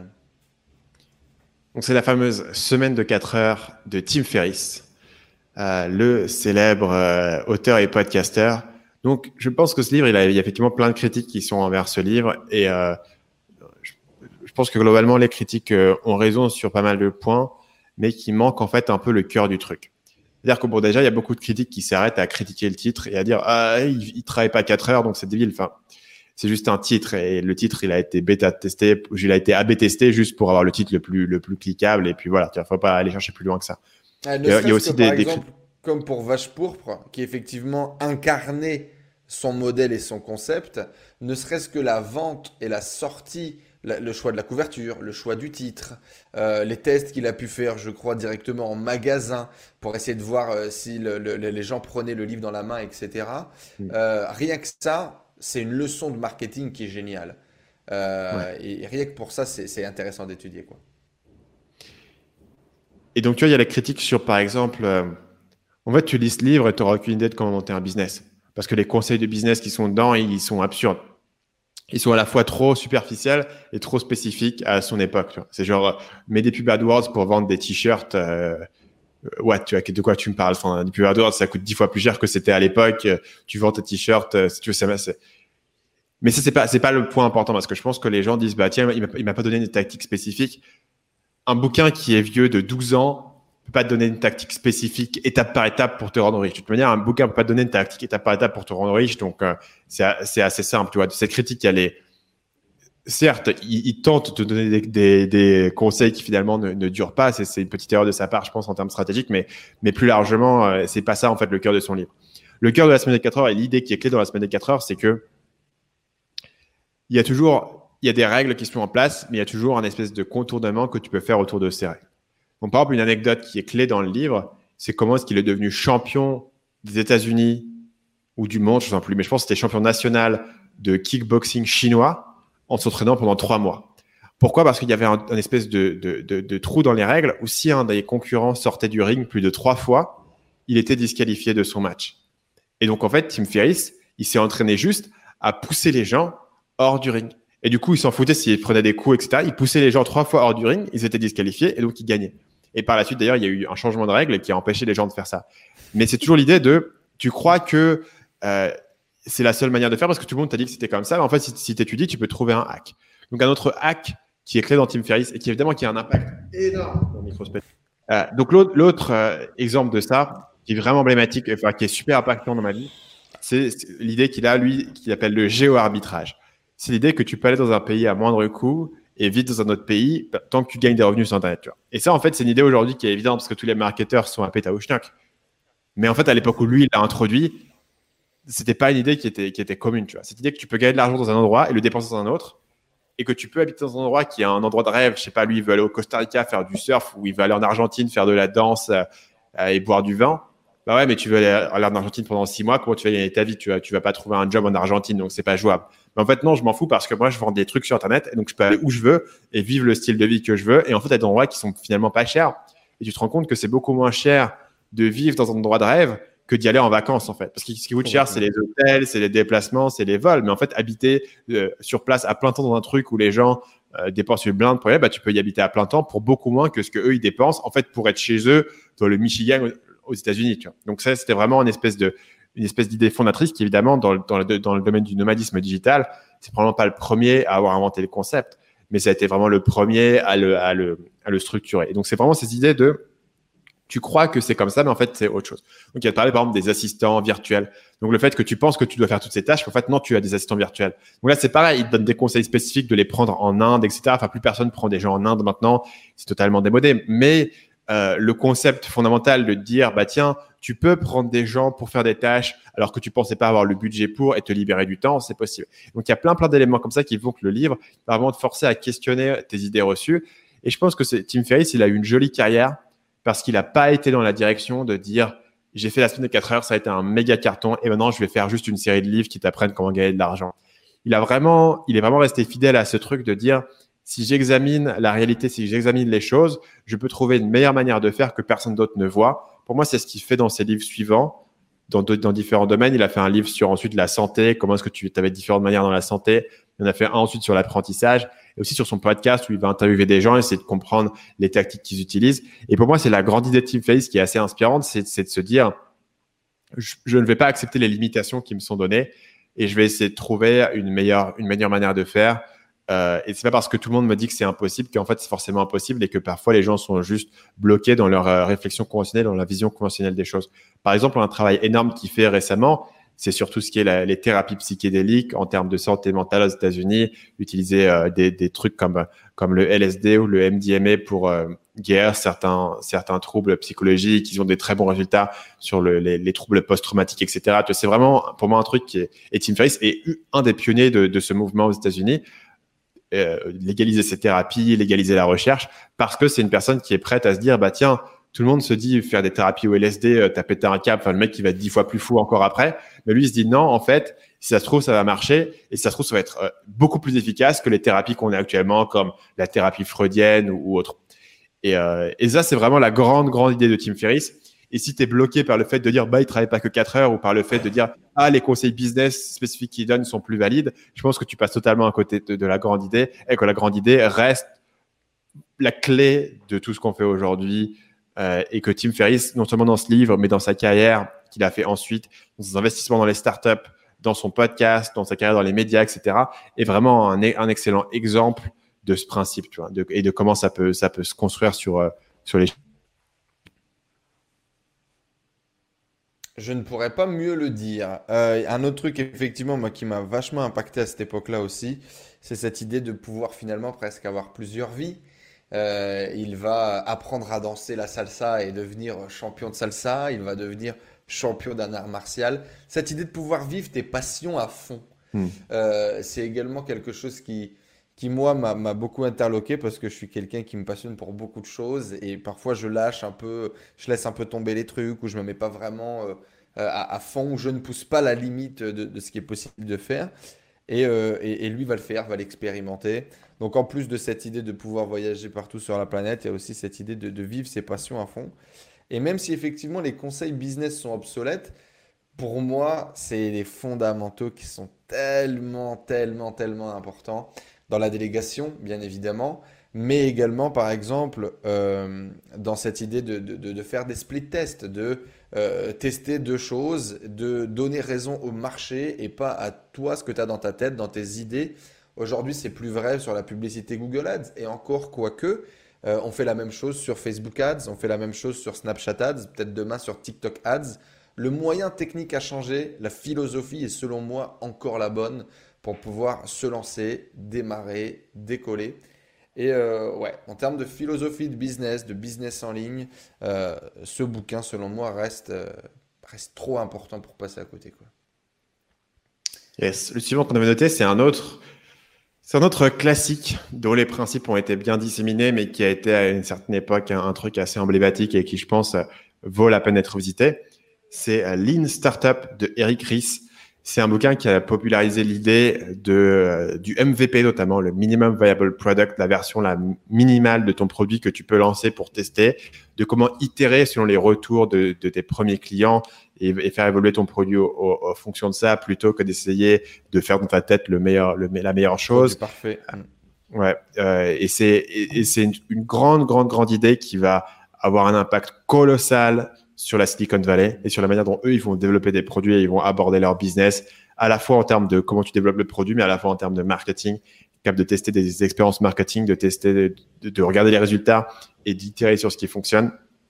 Et par, euh, par effet d'osmose, va avoir aussi un impact énorme sur le milieu du business en ligne euh, que nous, on peut connaître, sur la manière dont on va lancer des produits, sur la manière dont on va tester des offres, sur la manière dont on va Euh, réfléchir à, à, à créer quelque chose d'excellent et qu'en mode tu peux jamais créer quelque chose d'excellent tout seul dans ta chambre, tu peux juste créer une première version de quelque chose qui a le, du potentiel et euh, le faire évoluer en fonction des retours des gens et que c'est que en fonction des retours des gens que tu vas atteindre l'excellence. Ce qui est une idée en fait qui est assez inhabituelle parce que si tu penses à la manière dont les gens vont vont créer un, un, un, un film, un espèce de chef-d'œuvre ou un espèce de roman qui va être un chef-d'œuvre. En fait, c'est pas des processus itératifs, c'est des processus où tu fais ton truc, il est parfait, tu le lances, tout le monde te dit t'es un génie, c'est parfait, te, te, te donne un Oscar et, et tu fais un best-seller. Et c'est comme ça que ça fonctionne en fait. Mmh. Et, euh, et donc cette idée de dire en fait non, ça va être uniquement un processus itératif, tu vas lancer quelque chose le plus tôt possible pour avoir des feedbacks, et cetera. C'est une idée qui est assez contre-intuitive, qui s'appliquait pas avant, ou en tout cas qui s'appliquait pas de la même manière. C'est une idée qui est nouvelle, mais c'est aussi une idée qui va être assez libératrice parce que ça va, ça va réduire beaucoup d'incertitudes et beaucoup de risques si tu peux beaucoup plus tôt avoir des retours et faire évoluer en fonction de ça. Et ça va t'ouvrir beaucoup d'opportunités que tu n'aurais pas vues par toi-même parce que tu n'es pas un génie, tu peux pas penser à tout, mais que si tu agrèges suffisamment de retours de différentes personnes et si tu itères, bah, tu peux itérer ton chemin dans une niche, dans un positionnement qui va être vraiment unique et qui va vraiment être efficace. Et euh, il y a des bons exemples dans le bouquin Lean Startup qui sont des exemples assez anciens, je pense, euh, du début des années deux mille, mais c'est pas très important parce que le, le, l'important, c'est le processus qu'ils ont suivi. Il y a une réflexion intéressante sur ce process d'itération, ce process d'innovation. Comment est-ce que tu arrives à quelque chose de, de nouveau et d'intéressant? Et, euh, et juste pour son impact, je pense, et la manière dont les idées sont diffusées, ça vaut le coup ici de revenir à la source et d'aller voir ce que Eric Ries raconte dans le, dans le Lean Startup d'origine. Complètement. Et, et moi, ce qui me tue, euh, et c'est pour ça d'ailleurs qu'il m'est venu très vite quand on a réfléchi à Stop, c'est parce qu'il y a aujourd'hui des, des formations en growth hacking, euh, du coup, de, de, euh, qui est un nouveau, euh, nouveau field qui est arrivé il n'y a pas très longtemps, qui s'appelle, qui veut dire du coup la théorie de la croissance ou comment hacker votre croissance, et qui en fait, quatre-vingts pour cent de leurs idées vient de Lean Startup, quoi. Et donc, quand je vois quelqu'un qui vient d'acheter une formation à deux mille euros sur le growth hacking et qui a l'impression de découvrir la lumière du jour, je lui dis, est-ce que tu as lu Lean Startup? J'ai écouté le Cooper, bah, prends-le en entier, lis le complet, surligne-le avec un stabilo, bosse-le et tu verras que ta formation à deux mille balles, il y a un bon gros bout là dans, dans ce bouquin. Parce qu'effectivement, c'est des concepts vraiment de base. Moi, euh, les startups, le milieu des startups m'a vraiment, vraiment, vraiment beaucoup impacté. J'ai beaucoup étudié les startups, j'ai traîné dans des pépinières, j'ai analysé énormément de pitchs de startups. J'ai moi-même bossé dans une startup, j'ai moi-même pitché dans une startup, j'ai moi-même essayé de lever des fonds. C'est vraiment un milieu qui est très, très, très intéressant, qui a changé notre façon de créer des entreprises, de vendre des idées. Et ce bouquin, j'étais dans le taxi à Bangkok, euh, j'écoutais encore en audio, tu sais, décidément, ce qui m'a marqué le plus, l'écouter en audio. Encore une fois, je me donne raison moi-même. Euh, et c'est vraiment quelque chose qui m'a libéré. Euh, j'avais la théorie de vendre avant de créer. Mais là, ça m'a donné la confiance en moi de le faire et de me lancer. Et de lancer cette landing page et peu importe les résultats que j'ai. Et la première année quand je vais me lancer, parce que je vais le lire en deux mille seize, la première année où je vais me lancer, je vais lancer énormément de projets qui ne sont pas vraiment des projets. Que je vais juste lancer comme ça très rapidement en faisant une landing page, en mettant de la publicité, en recueillant des gens sur une liste email, en échangeant un peu avec eux. Et si je voyais que c'était pas intéressant, qu'il n'y avait pas assez d'attraction, qu'il n'y avait pas assez d'envie, d'intérêt, alors je délaissais et je passais au projet suivant. Et aujourd'hui, ça peut vous sauver du temps, de l'argent et au contraire, vous donner confiance en vous.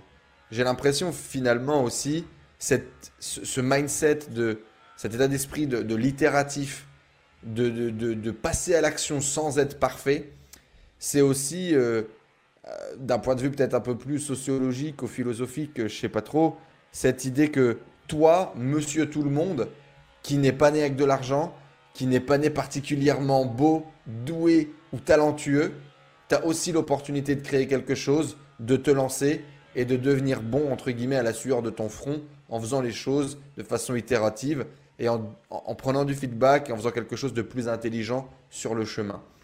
Moi, j'ai pris ça vraiment comme une espèce de tape dans le dos en me disant euh, « bah vas-y gamin, tu vas y arriver », quoi, tu vois. Et du coup, ça m'a rassuré, ça m'a donné confiance en moi et euh, beaucoup de concepts applicables directement au business. Voilà.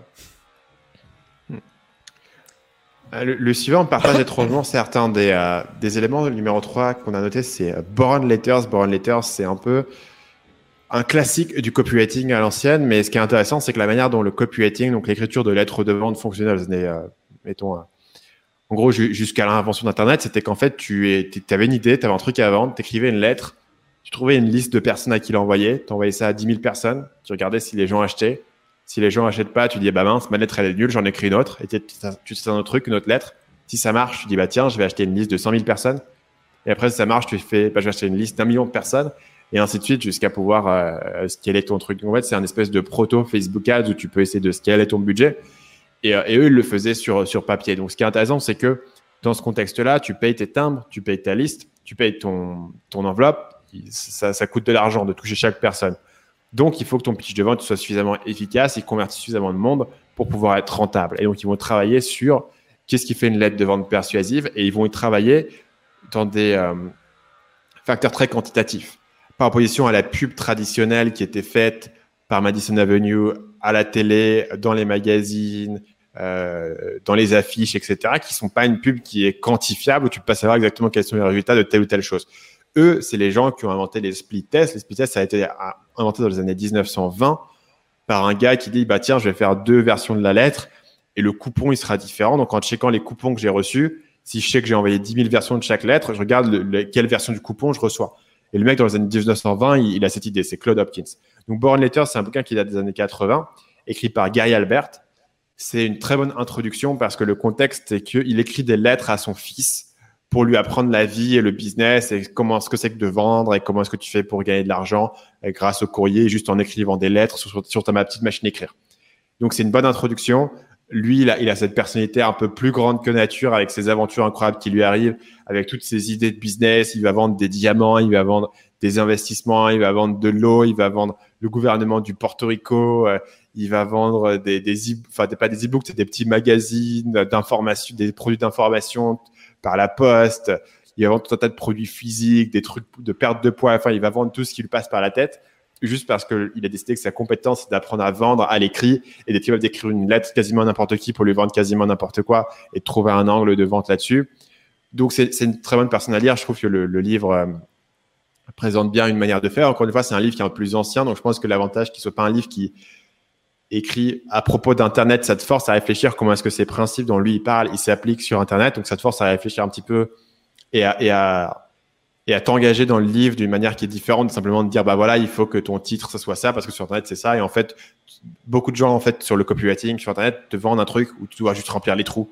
Genre, bah, tiens, ta page, il faut qu'il y ait ça, ça, ça, ton webinaire, c'est ça, ça, ça, et en fait, ça marche pas parce que les gens comprennent pas les principes fondamentaux. Alors mmh. que si tu vas aller regarder des mecs comme ça, tu, tu peux pas avoir l'illusion que tu peux pas, tu peux pas recopier ce que lui fait parce que lui, il est dans un contexte différent. Donc, tu comprends, ok, c'est quoi les principes ici? Donc, le principe, c'est capter l'attention, raconter aux gens une bonne histoire, c'est créer du désir en jouant sur les besoins profonds de la personne, c'est avoir un appel à l'action fort, c'est comprendre les objections et les anticiper, c'est avoir une garantie ou avoir quelque chose qui, qui essaye de réduire le risque de la personne, et cetera. Et en comprenant tous ces principes-là, tu vas dire, OK, ben moi, je suis en train de faire une vidéo YouTube ou je suis en train de faire un webinaire ou je suis en train de faire une vidéo de vente, je suis en train de lancer tel ou tel produit. Comment est-ce que dans, dans ma situation, je capte l'attention? Comment est-ce que je raconte une histoire intéressante? Comment est-ce que j'identifie les besoins profonds? Comment est-ce que j'identifie les objections, et cetera. Ça s'applique dans tous les cas, mais comme ici, tu le vois dans quelque chose où tu sais que tu ne peux pas le copier-coller, tu es obligé de comprendre les principes profonds. Et c'est pour ça que j'aime bien le copywriting un peu à l'ancienne. C'est pour ça que j'aime bien du Gary Halbert, j'aime bien du John Carlton, j'aime bien du Claude Hopkins, qui sont des gars à l'ancienne, qui te parlent des fondamentaux. Et, euh, et je pense que la, le meilleur endroit où commencer, c'est les Boron Letters, que tu peux d'ailleurs trouver gratuitement sur, sur le site de Gary Halbert. Elles sont aussi là, ou tu peux les trouver sur, sur Amazon, et ils l'ont mis pour quelques dollars. Mais en fait, sur son site, tout son archive de newsletters, donc à l'époque, il envoyait une newsletter à payante aux gens, mais maintenant les archives sont gratuites sur le site de Gary Halbert, qui est administré en fait par ses, par ses fils. Eh ben, j'ai pas grand chose de plus à dire. Un, un classique pour tous les, les, les, les gens qui écrivent, pour tous les gens qui font du copywriting et de façon plus globale pour tous les gens qui s'intéressent au marketing. Parce que aujourd'hui, quand tu comprends comment écrire une lettre de vente, tu comprends écrire un discours de vente que tu peux transposer sur une vidéo de vente, sur une publicité, sur une page sur Internet pour apprendre à persuader, pour apprendre à influencer, du coup, la psychologie des gens qui vont te lire, qui vont t'écouter ou qui vont te voir. J'ai pas pris beaucoup de temps, moi, pour étudier les Boron Letters. J'en ai lu quelques-unes.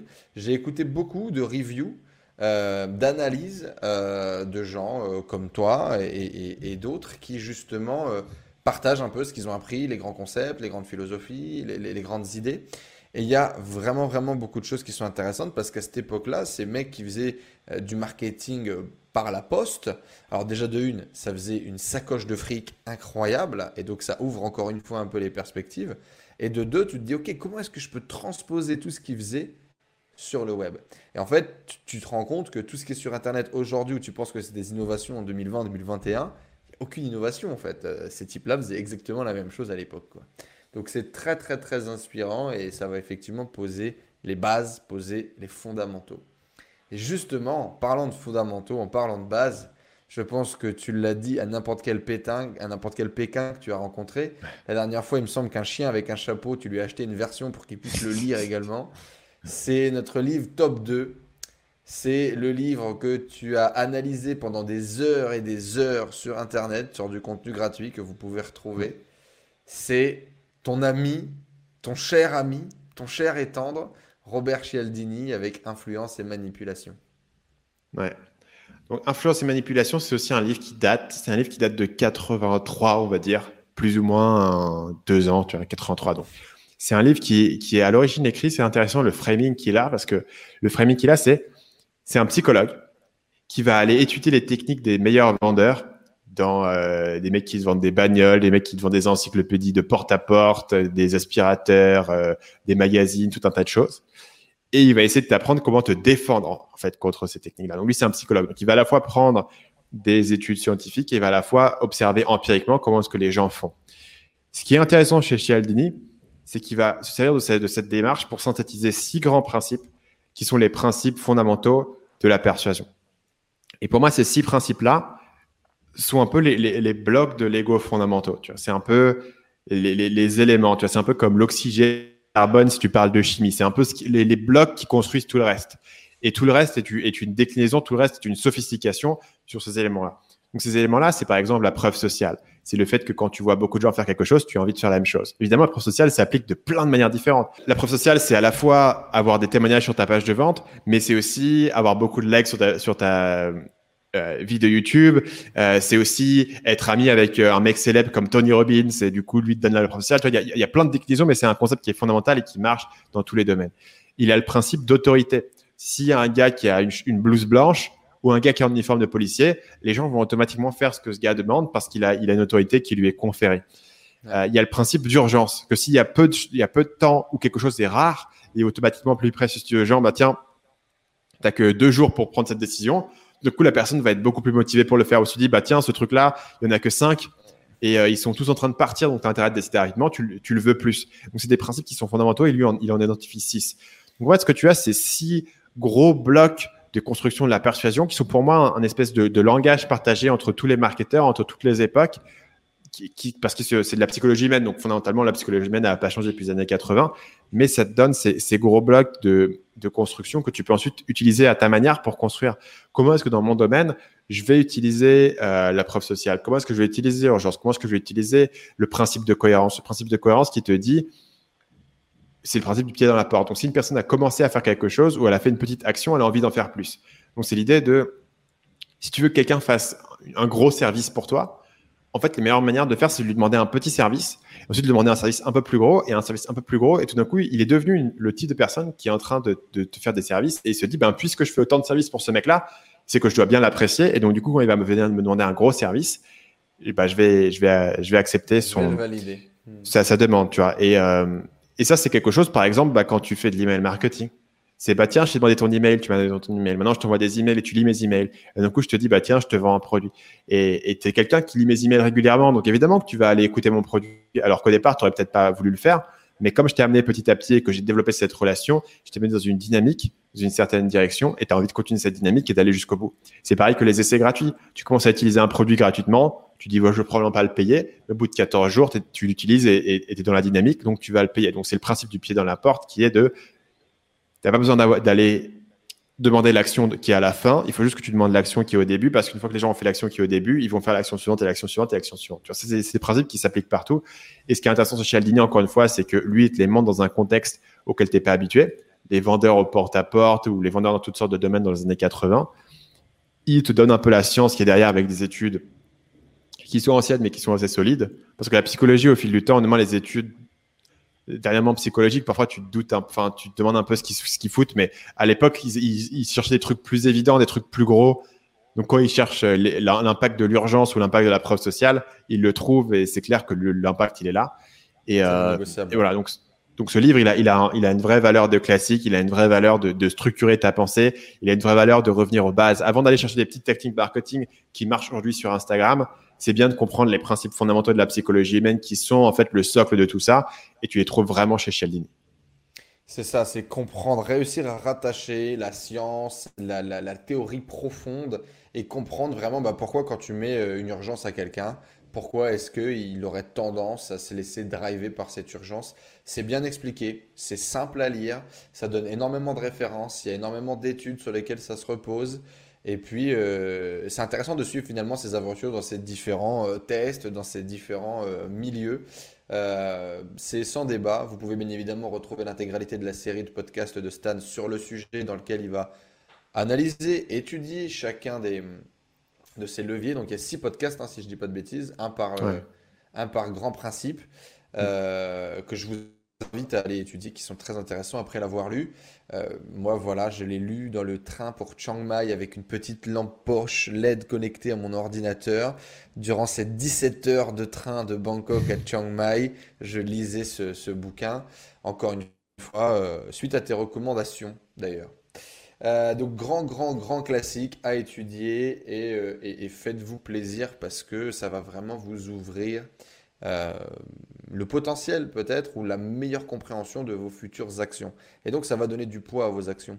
Quand tu parlais notamment de, de l'essai gratuit, ça me faisait penser à, à Bernard Tapie. Il y a beaucoup d'actions que vous allez faire de façon naturelle, sans forcément maîtriser euh, la structure psychologique qu'il y a derrière. L'idée, c'est vraiment de pouvoir mettre la lumière là-dessus et donc du coup améliorer la force. Bernard Tapie est devenu... Euh, Euh, pas célèbre, mais euh, riche en tout cas, avec, euh, avec notamment ce concept de l'essai gratuit. À l'époque, il essayait de vendre des télés là où personne ne voulait acheter de télé. La télé n'était pas du tout démocratisée, les gens ne voulaient pas de télé chez eux, ils n'étaient pas intéressés. Et en fait, ils, ils se retrouvent à essayer de vendre ces télés euh, qui, qui sont du coup pas du tout dans le commun des mortels de l'époque. Hein, il faut bien euh, penser à, à, à l'époque. Et donc du coup, ce qu'il va faire, c'est après avoir pris des noms, après avoir pris des portes, parce que tu demandes aux gens d'acheter quelque chose qui coûte cher, dont ils n'ont pas besoin, dont ils n'ont pas envie, forcément, il y a peu de chances que ça fonctionne. Et ce qui va se passer, c'est qu'en fait, il va euh, un jour rentrer sans la télé au bureau, qui était parti vendre. Et donc, le mec lui dit « Mais t'as, t'as vendu la télé, ça y est et tout, euh, première est vendue euh, ?»« Non, pas du tout, mais fais-moi confiance, quoi. » Et en gros, il a laissé la télé chez quelqu'un qui, comme les autres, ne voulait pas l'acheter. Il lui a dit « Écoutez, ce qui se passe, c'est que je vous la laisse pendant sept jours, euh, vous ne me payez rien, et dans sept jours, je repasse. » Si ça vous plaît, eh bien, euh, vous l'achetez. Si ça vous plaît pas, je repars avec. Vous n'avez rien à payer. Et ce qui va se passer, c'est la même chose qui se passe à tous. Quand tu commences à regarder la télé, eh ben, euh, t'arrêtes pas de regarder la télé, quoi, tout simplement. Et donc, c'est quelque chose dans lequel tu deviens addict. Et donc, il euh, y, y a plusieurs leviers, je pense, hein, mais il y a peut-être le biais de cohérence et également ce, ce, ce concept euh, eh ben, de l'essai gratuit qui fonctionne. Et du coup, ben, vous connaissez tous derrière… Euh, Bernard Tapie et ce qu'il est devenu et, et qui il est devenu. Donc, euh, c'est intéressant de voir aussi ces principes-là. En fait, après que tu as vraiment étudié Cialdini, dans ta vie du quotidien, tu te dis « Ah, là, il y a ce concept-là. Là, il y a ce concept-là. Là, il y a ce concept-là. » Et ça va vraiment t'aider à, à comprendre, le, je pense, le marketing qui t'entoure. Et puis aussi, effectivement, en passant de peut-être un peu moins se faire avoir du coup par nos travers naturels, par nos automatismes, Euh, d'acheteurs euh, ou de, de, de, d'influence, quoi, de façon globale. Le livre numéro un va vous raconter l'histoire euh, d'un jeune qui va euh, décider à son tour de se lancer euh, euh, dans une vie différente euh, et de créer justement euh, son business en ligne avec plus ou moins de succès, vous allez voir. Et du coup, il nous emmène dans cette aventure de vie, mais également dans cette aventure marketing. Et il va nous partager à son tour les grands principes, les grands leviers qui ont fonctionné pour lui, qui ont fonctionné dans son développement et qui fonctionnent aujourd'hui dans le développement de son activité. Bien évidemment, ce top un est complètement impartial. Euh, quel est ce top un, Stan ? Ben, c'est la petite page de pub, hein, c'est la, la, le, le livre sponsorisé euh, de, de cet épisode. Euh, je précise que c'est toi voilà, qui a fait le, le top deux, en tout cas des premiers. Moi, je suis intervenu à partir de Boron Letters, donc c'est mon propre livre qui s'appelle « Votre empire dans le sac à dos euh, » qui, euh, en faisant cette, ce top, en fait, je me rends compte que c'est un livre qui incarne beaucoup des choses que j'ai complimentées chez d'autres personnes. Exactement. C'est-à-dire de, de comprendre ces, ces principes fondamentaux, notamment en matière de psychologie, Et, euh, et de comprendre comment est-ce que tout ça se, se connecte sur un niveau un peu plus profond que simplement les tactiques du moment. Parce qu'en fait, quand tu écris un livre, comme c'est le cas ici, moi, j'ai aussi cette vision sur la postérité. J'ai aussi cette vision de peut-être quelques erreurs que Tim Ferriss a fait dans son livre, qui était de donner des trucs trop spécifiques, en fait, à, à ces niveaux-là. Et mon idée, c'était de dire, bah, comment je fais, je fais un livre qui, dans dix ans, sera tout aussi valide qu'il est aujourd'hui, en réfléchissant à ces, à ces éléments fondamentaux de la psychologie humaine. Donc, évidemment, je te refais pas Cialdini, mais ce que je te fais à la place, c'est comprendre quels sont les grands éléments, par exemple, d'une page de vente ? Comment est-ce que tu vas euh, faire ta recherche de marché ? Com- Comment est-ce que tu vas utiliser la psychologie pour identifier une idée qui est unique ? Et comment est-ce que tu vas trouver un différenciateur qui va vraiment avoir un impact en te basant sur la psychologie humaine ? Donc, je fais vraiment ce tour-là de la psychologie humaine et en fil en, de fil en aiguille, je donne des exemples de mon propre parcours.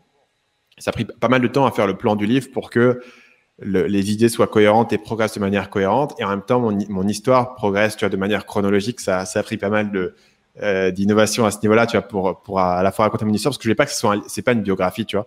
Moi, je suis pas, enfin, je, je suis pas à un stade où je vais écrire ma biographie et où les, tu vas venir pour mon histoire.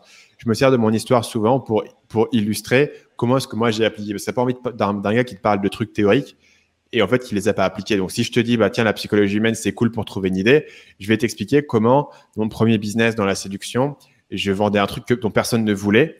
Et comment est-ce qu'en analysant les besoins de mon, de mon client, et notamment de une personne, en fait, de un gars qui m'envoyait des emails et qui me prenait comme son meilleur ami personnel, et ben, j'ai commencé à comprendre plus profondément la psychologie des gens, ce qui, que ce qu'ils voulaient vraiment dans la séduction, c'était pas juste de draguer des filles, en fait. C'était un, il y avait un, une histoire de, de, de, d'ego personnel et d'accomplissement de soi qui faisait que tu avais l'impression d'être un nulos, en fait. C'est pas que, c'est pas un truc de sexe, c'est plus que tu avais l'impression d'être nul parce que tu n'avais pas de succès avec les filles. Et quand j'ai commencé à comprendre ça, tout s'est un peu débloqué. Et le fait que tous les conseils qu'on te donnait en séduction, qui étaient les suivants, qui étaient de dire, bah, tu t'en fous, aborde des meufs dans la rue, aborde cinquante meufs par jour, tu vas avoir un pour cent de numéro de téléphone et ça va marcher. Ben, en fait, si tu es un mec, un mec un peu timide qui n'arrive pas à aborder cinquante filles par jour, bah, tu te dis encore plus que tu es un nul. Et donc, en fait, ça, ça, ça t'enfonce encore plus au lieu de t'aider. Je me dis, bah, tiens, en fait, ces gens-là, leur problème, c'est, c'est pas en fait qu'ils ont besoin de, de devenir euh, Casanova et de coucher avec cinquante mille personnes.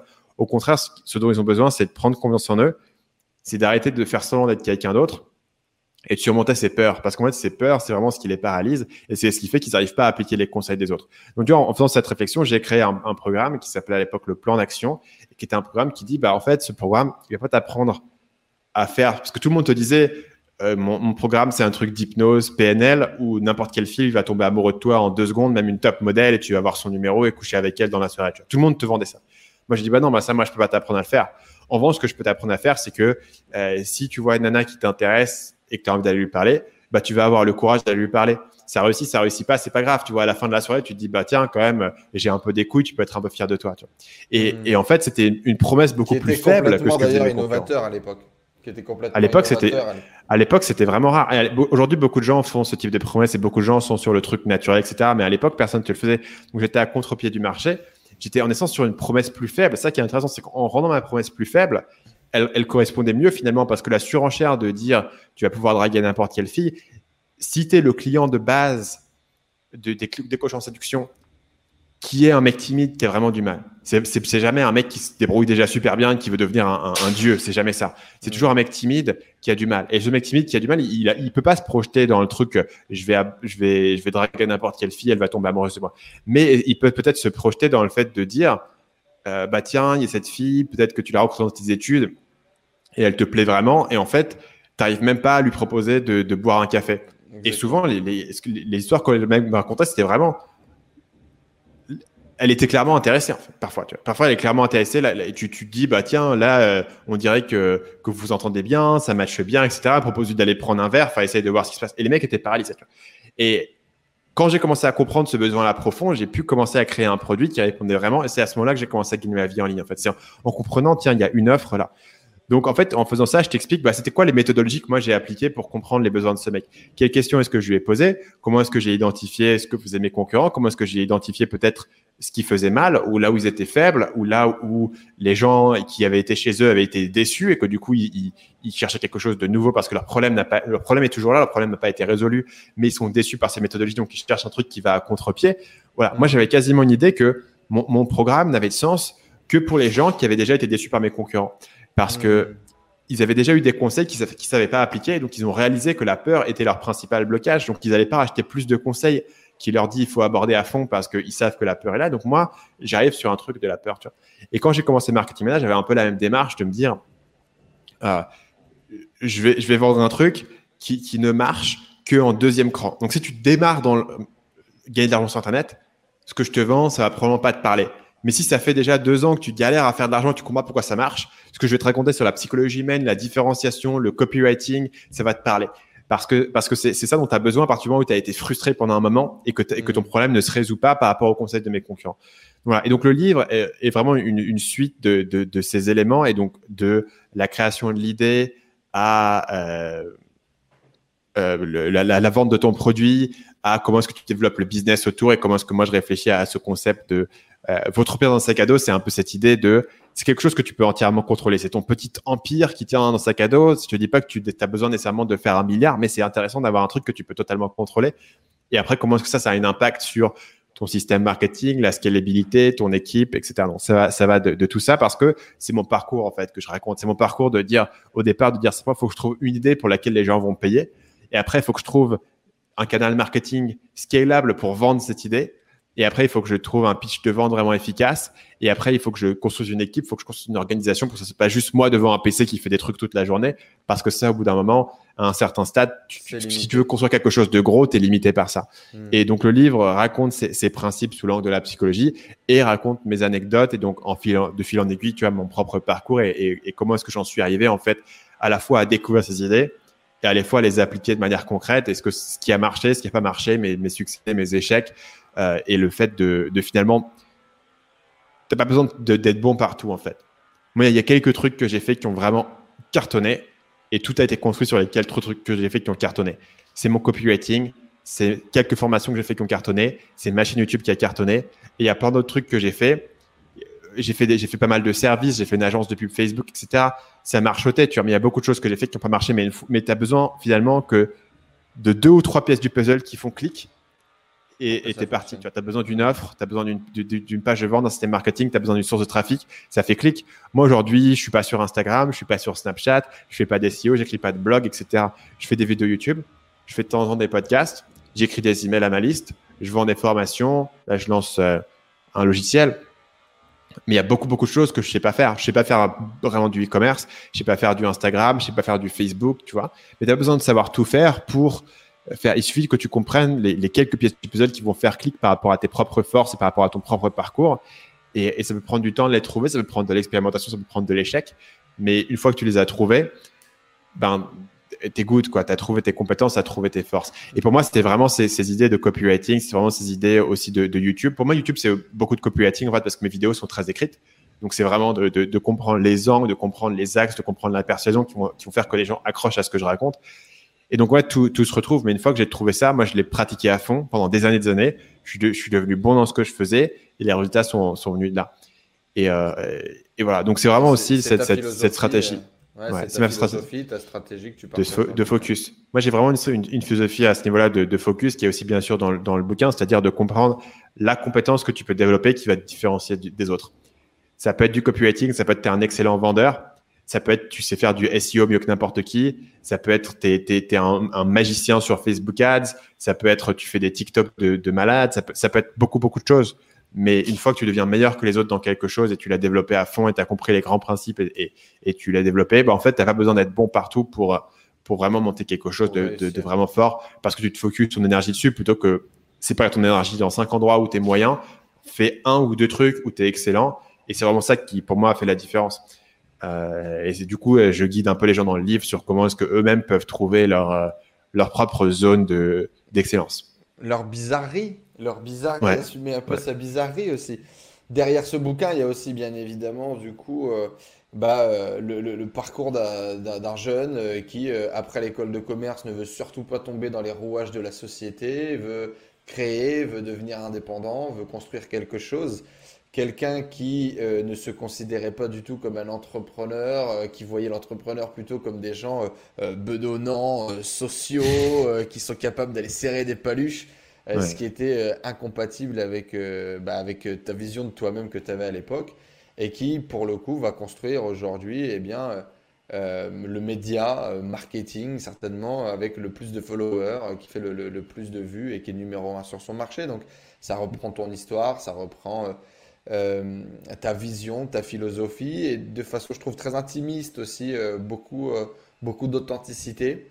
Et, euh, et voilà, donc euh, bien évidemment, je l'ai lu du coup euh, dès qu'il est euh, sorti, je l'ai apprécié, on l'a étudié dans mon club de lecture, beaucoup de retours euh, positifs. Aujourd'hui, c'est combien de bouquins que tu as vendus d'ailleurs euh, et combien de personnes que tu as impactées avec ce livre ?